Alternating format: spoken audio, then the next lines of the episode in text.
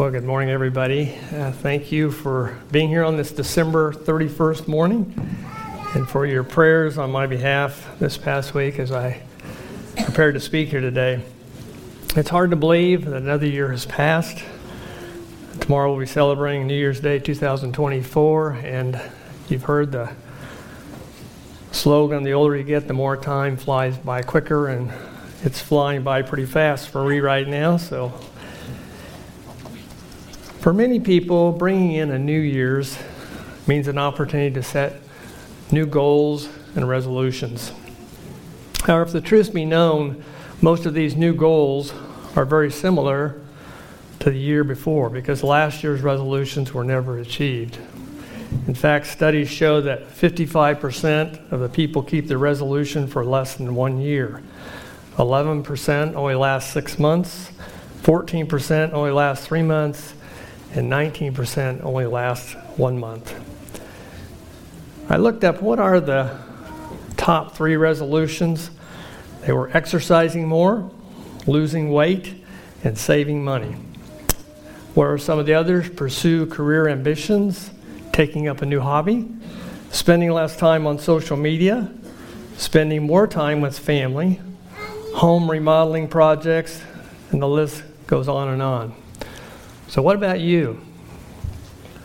Any new or old resolutions on your mind for 2024? As I thought through what might be the subject matter for today's message, a thought, a simple thought came to me.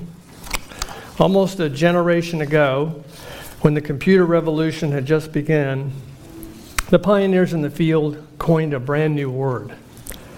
I remember hearing the word for the very first time in a college computer class using an IBM mainframe computer, which was a huge machine filling up an entire room. As computer science stu- students, we were tasked to input the data using these old key punch machines, typing in the program code using the language of COBOL. You probably never heard of COBOL. That was the, the thing. Now, most of you aren't probably old enough to remember, but back in 1974, my instructor made a point of one word that he wanted us to remember, and I've never forgot it. It's G I G O garbage in, garbage out. And that's the huge truth about computers. What you put in is what you get out. In other words, if your input is garbage, guess what your output will be? Garbage. I don't know if you've ever heard this before, but probably thought of it. The human mind has often been compared to a computer, although realistically, the human mind is far more complex than the most advanced computer system ever designed. However, the basic principle of GIGO is still true garbage in, garbage out. In other words, what you put in your mind determines what you will get out. Let me elaborate a bit further. So, do you know that the average person has 10,000 separate thoughts each day? That works out to about 3.5 million per year. Even this morning, before you arrived here at church, you've had approximately 2,000 thoughts. And before you hit the bed tonight, another 8,000 will come through your mind. Tomorrow morning, you'll start the whole process over again. As I consider this exact moment in time, right here, right now, it's see, it's 10:48. If I could stop time for just one second and freeze the thoughts that each one of you have in your minds, and then I could instantly flash them on the screen, it would be amazing to see what each of you are thinking. Might be thinking, what is my neighbor thinking right next to me. You'd see it right there.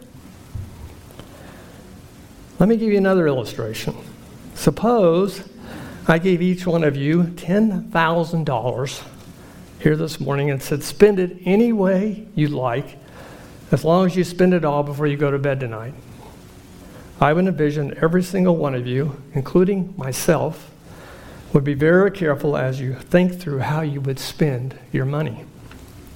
Yet, how sad that we would all devote so much thinking time, preoccupied in how we would spend the 10,000. And yet could it be that every day that goes by, we spend lots and lots of wasted time in thoughts that are totally unprofitable, especially as we consider the spiritual things that should surely be the most important. So, what are you thinking right now? Today's message is about your thought life. And of course, what goes into your thinking. In other words, how do you control this mindset of yours? It's a message that I may be speaking to each of you, but it's really for me. The speaker for controlling my thought is my thought life is something I really want to improve on. But the question and why dove into this subject is how do I do it? As I studied, this is what God really impressed upon my heart. I'm holding up something that hopefully all of you know what this is. This is a water filter. It filters out the bad from the good. And this particular filter filters the bad stuff out of my drinking water so that I can drink it. This is an oil filter. I had this oil filter on my car so that it filters out the bad stuff out of my oil and my car will run longer. And of course, this filter. This filters the air in my house so that I breathe easier. So, what is it? What is the filter that keeps the bad stuff out of my thought life and leaves only the good stuff to think on? You already know it's the Bible. Our evil world is spiraling downward quickly.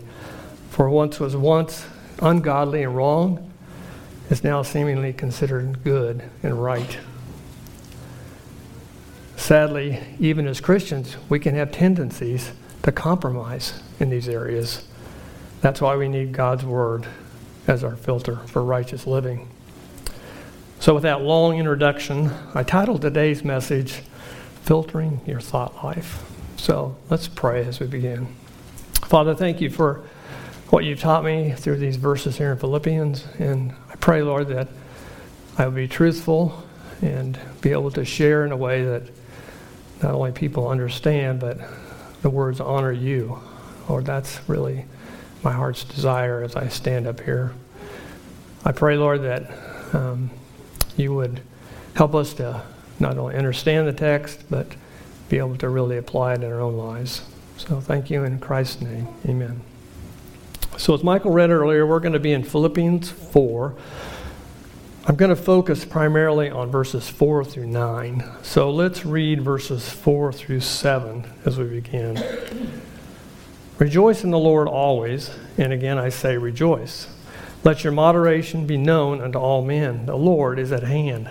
Be careful for nothing, but in everything by prayer and supplication with thanksgiving, let your requests be made known unto God. And the peace of God, which passeth all understanding, shall keep your hearts and minds through Christ Jesus. I called this first filter a mindset of peace. If we were to read the entire book of Philippians here this morning, we would find it is filled with exhortations by the Apostle Paul to the saints of Philippi about having a godly mindset. A quick review.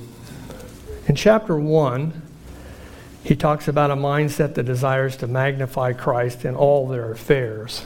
Philippians 1:27 Only let your conversation or conduct be as it becometh the gospel of Christ, that whether I come and see you or else be absent, I may hear of your affairs, that ye stand fast in one spirit, with one mind, striving together for the faith of the gospel.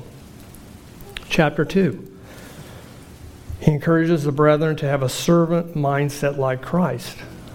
Philippians 2 5 through 7. Let this mind be in you, which was also in Christ Jesus, who being in the form of God thought it not robbery to be equal with God, but made himself of no reputation, and took upon him the form of a servant, and was made in the likeness of men.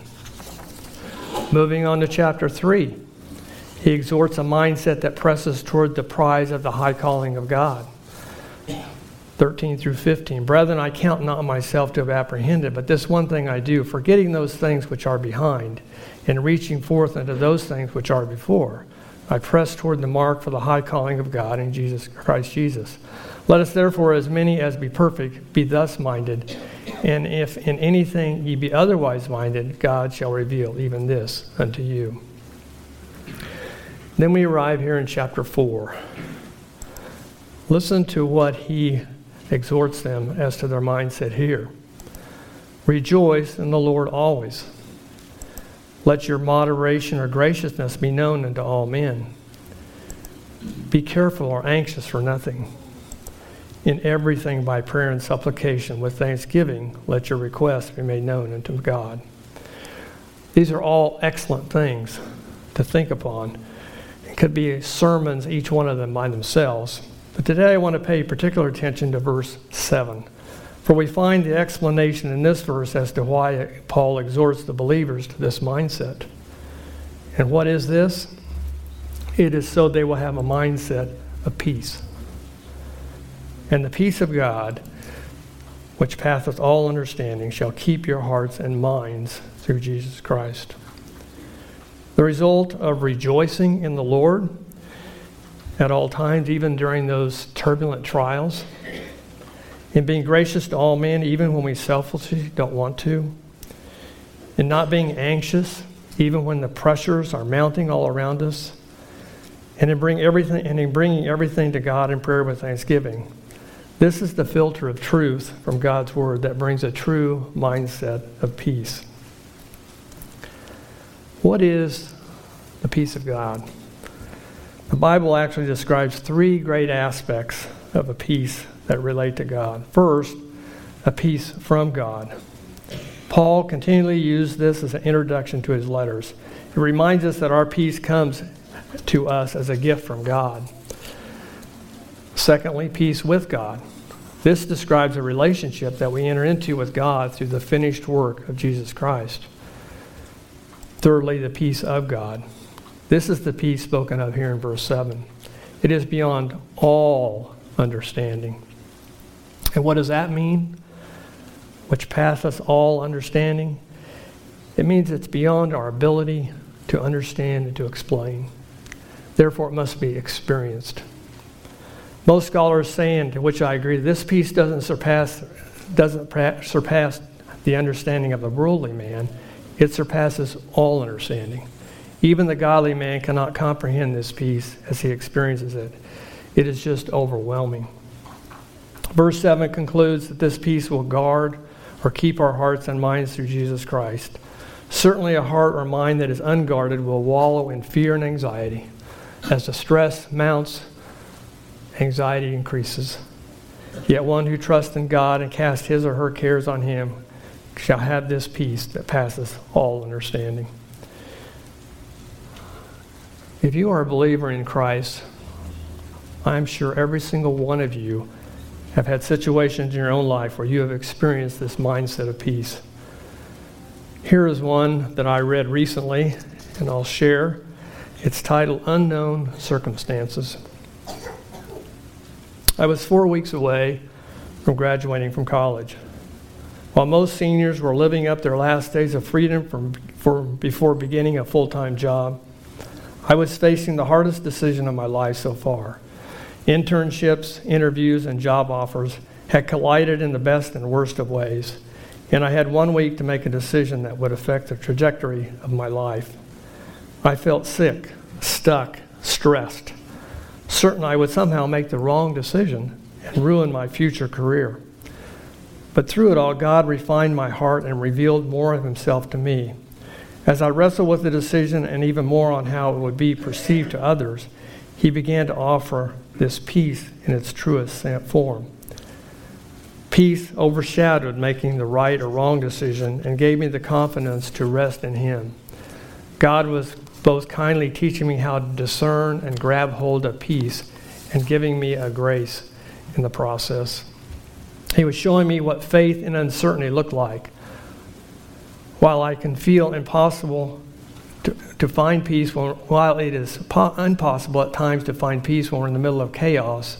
The papers, the applications, the deadlines, the schedules, the commitments, and even the relationships. It's in those moments that we must rest in the truth that there is one who already took on all our burdens and anxieties and stressors so we could live in harmony with ourselves and with God. John 16:33 These things have I spoken unto you that you that in me you may have peace. In the world you shall have tribulation, but be of good cheer. I have overcome the world. So when the stress creeps in and anxiety begins to stir softly in your soul, when there seems to be disunity and friction in your life, when this broken and fallen world shows its true unpleasant colors, remember that peace is ours because of Christ. Completely unexplainable, but totally attainable. A peace that passes all understanding and guards our hearts and minds through Christ Jesus. Unquote. If you're not a believer, you cannot experience this peace. And I often wonder how people go through difficult trials at times and don't have this peace. I will tell you personally, uh, this past week was probably one of the most stressful I've ever had in my seven years of life. And it's interesting how God times it. I, I thought of this message weeks ago. And yet, it's this week that this peace that passeth all understanding was flooding my soul as this was upon me. I'm so thankful that God has saved me and I can experience this peace. It is a, it's a marvelous gift. It's, it's just something that I don't know how I would endure in this life without this peace that passes all understanding. Moving on to verse 8. Let me read this. Finally, brethren, whatsoever things are true, whatsoever things are honest, whatsoever things are just, whatsoever things are pure, whatsoever things are lovely, whatsoever things are of a good report, if there be any virtue, and if there be any praise, think on these things. I called this second filter a mindset of meditation. No doubt, if I were to ask people on the street to define meditation, there would be varying responses. For some, meditation is sitting in a certain position and clearing one's mind for relaxation. Others believe it is a spiritual discipline of focusing on a key word or image for an extended period of time. Still, others think of meditation as emptying oneself of all thought and emotions. The Bible, however, presents a different definition of meditation one in which your mind is focused solely on the Word of God and what it reveals about Him. Joshua was commanded to meditate on God's law day and night in order to have godly success in his endeavors. The book of the law shall not depart out of thy mouth, but thou shalt meditate therein day and night. Joshua 1 8. David speaks of his love for and subsequent meditation on the law. Oh, how I love thy law! It is my meditation all the day. Psalms 119, 97. The Bible also mentions people meditating on what God's Word reveals about God Himself, His works, His deeds, His promises, and His unfailing love. So, meditation is defined in the Bible in the simplest of terms involves a pondering of God's Word and a deep reflection upon its truths. So, here in Philippians 4, verse 8, we are given seven specific things to meditate or think upon. And note, as this verse begins, the word finally, which can be rendered in this connection. My Bible says in the footnotes, whereas verses 6 and 7 tell us how to obtain God's peace, verses 8 and 9 are connected with this by telling us how to keep God's peace. In essence, in order to keep God's peace, the readers must meditate in their minds the right things. So, what are these things? Let me go through this list briefly. First, is it true? Whatsoever things are true. Since we are fallen creatures, we are so prone to Satan's lies and deceptions, and we are seeing that like never before in our world today. where a truth has become a lie and a lie has become the truth. It's imperative as children of God that we resist the culture of our day, which concludes whatever works, whatever works for me, whatever brings me happiness, it must be true. That is such a falsehood. And how do we know it is? Because God's Word, as our filter, tells us that the truth does not change over time or cultures. John 17, 17. Sanctify them or set them apart through thy truth. Thy word is truth. Certainly, as Christians, we must hold to the truth even when there is this pressing temptation to depart from it. No matter what, even persecution, we must hold the standard of telling and living the truth very high. Which brings me to number two. Is it honest? Is it noble? The word is translated honorable or worthy of reverence, meaning, are you meditating on things that are honorable and noble and of a serious purpose? Practically speaking, it's like what I asked at the beginning of the message. If people could see my thoughts, what I was thinking, would they be honoring and worthy before the Lord? I can't emphasize enough the importance of honesty in this world of dishonesty we live in. It used to be 40 years ago when I started my job, if I told someone something and they acknowledged it, it was, it was binding. Or if I shook hands with somebody and said, okay, it's a deal, it was binding. But, but not anymore. Uh, people uh, basically aren't honest. So you have mounds and mounds of legal paperwork just to keep things honest. That's why when it says here, is it honest? It is so important. I remember several years ago, I perceived that uh, a lady was stealing from our company. So I uh, called her in and her supervisor, and I began asking her questions.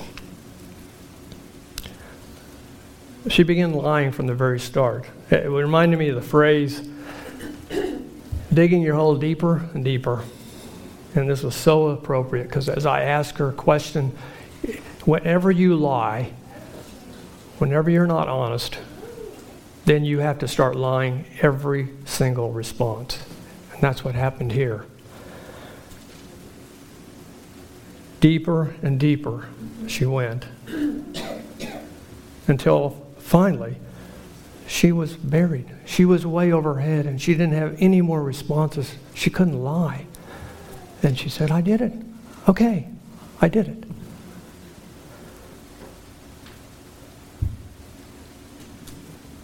Colossians 3 9 says, Lie not one to another, seeing that you have put off the old man with his deeds. Especially you children, honesty.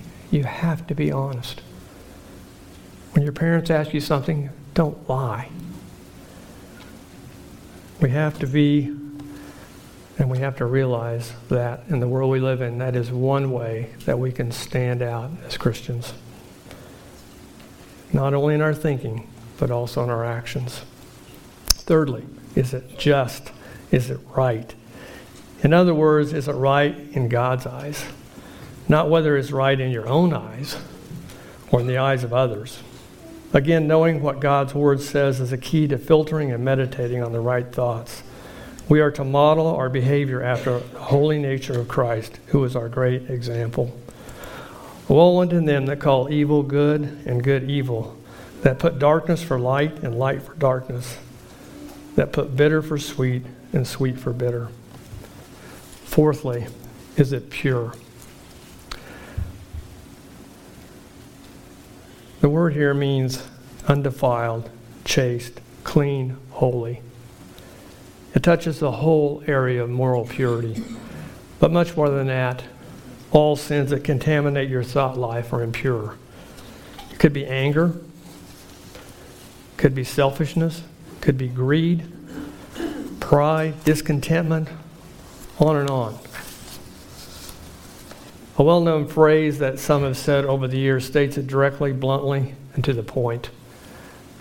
It's get your mind out of the gutter. It's so harsh, and yet it's so true. So the question becomes is your thought life clean? Is it pure? Psalm 119 Wherewithal shall a young man cleanse his way? By taking heed thereto according to thy word. The filter. Fifthly, is it lovely? This word only occurs here in the New Testament and means pleasing, agreeable, and attractive. Again, if people could see your thoughts, would they say, Oh, oh, how lovely? Or would they say instead, I, I can't believe he's thinking that? Sadly, the case is that often our thoughts are not pleasing because we think poorly of another person, even a fellow believer who we rub shoulders with on a weekly basis. We can judge, we can blame, criticize, condemn, we can even gossip, all about an action that we are personally offended by. Yet, is that lovely? Is that pleasing to the Lord? What about 1 Peter 4 8? And above all things, have fervent charity or love among yourselves. For love shall cover the multitude of sins. Which takes me right into number six. Is it a good report? This goes hand in hand with is it lovely? For the two words good report are easily defined in terms like this speak well of others. 1 Peter 3 8 and 9. Finally, be of all one mind, having compassion one of another. Love as brethren, be pitiful, tender hearted, be courteous, not rendering evil for evil, or railing for railing, but contrariwise blessing, knowing that ye are thereunto called, that ye should inherit a blessing. And then lastly, notice that after this list of six items, Paul changes the sentence structure by beginning the last two exhortations with the word if, which is really a summation of the previous six here in this verse, plus anything else Paul might have omitted. If there be any virtue, moral excellence, that's how that's defined. If there be any praise, defined as that which is praiseworthy to God and praiseworthy in people. What he is saying here is, in essence, your mindset must be one that reflects the qualities that stem from God and not on your sinful self. And then this wonderful conclusion think. Think or meditate on these things that come from God. No doubt there is a constant battle going on in your mind, but we must filter out the evil thoughts and instead strengthen the moral integrity of our thought life.